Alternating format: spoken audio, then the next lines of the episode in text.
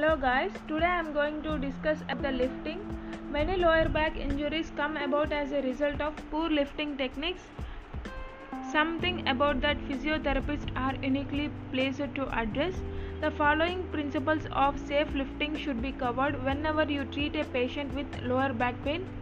Lifting heavy items is one of the leading cause of injury in the workplace.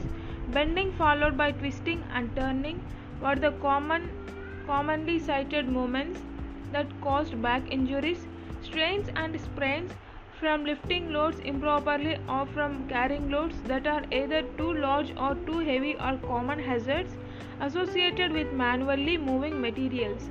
When using smart lifting practices, People are less likely to suffer from back sprains, muscle pulls, wrist injuries, elbow injuries, spinal injuries, and other injuries caused by lifting heavy objects. What are the principles of safe lifting? So, let's see about the uh, principles.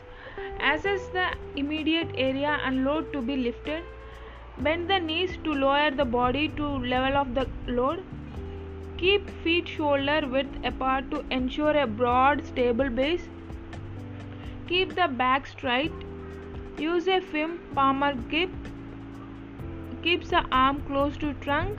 Keep the load or weight close to the center of gravity and within the base of support. Point or a pivot and feet in the direction of the movement. Never rotate the trunk while lifting.